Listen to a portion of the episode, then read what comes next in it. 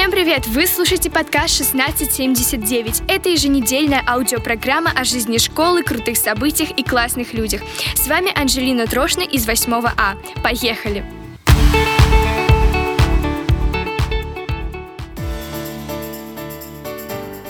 Начнем учебную неделю с отличных новостей. Команда 4 Т-класса стала победителем первой лиги турнира Мёбиуса – Турнир Мёбиуса – это выездные соревнования, которые включают в себя математические бои и математические игры, лекции по точным и естественным наукам, а также серию мастер-классов. Поздравляем наших четвероклассников с первым местом! Практикуем финансовую грамотность.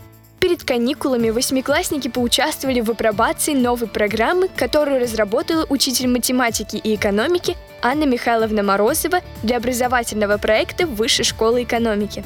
На уроке ребята рассчитывали процентные выплаты по кредитам, учились находить самые выгодные предложения на рынке, решали задачи обычной жизни любого взрослого человека. Апробация прошла успешно, а проект был признан лучшим – Теперь он будет опубликован на сайте Федерального методического центра. Спортивные соревнования на каникулах.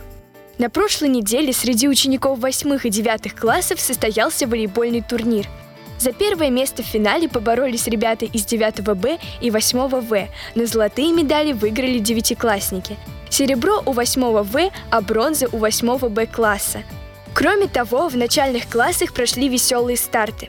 Эстафеты получились дружными и по-спортивному азартными, а соревновались сборные из разных классов и даже параллелей. Итог – прекрасное настроение после спортивного праздника.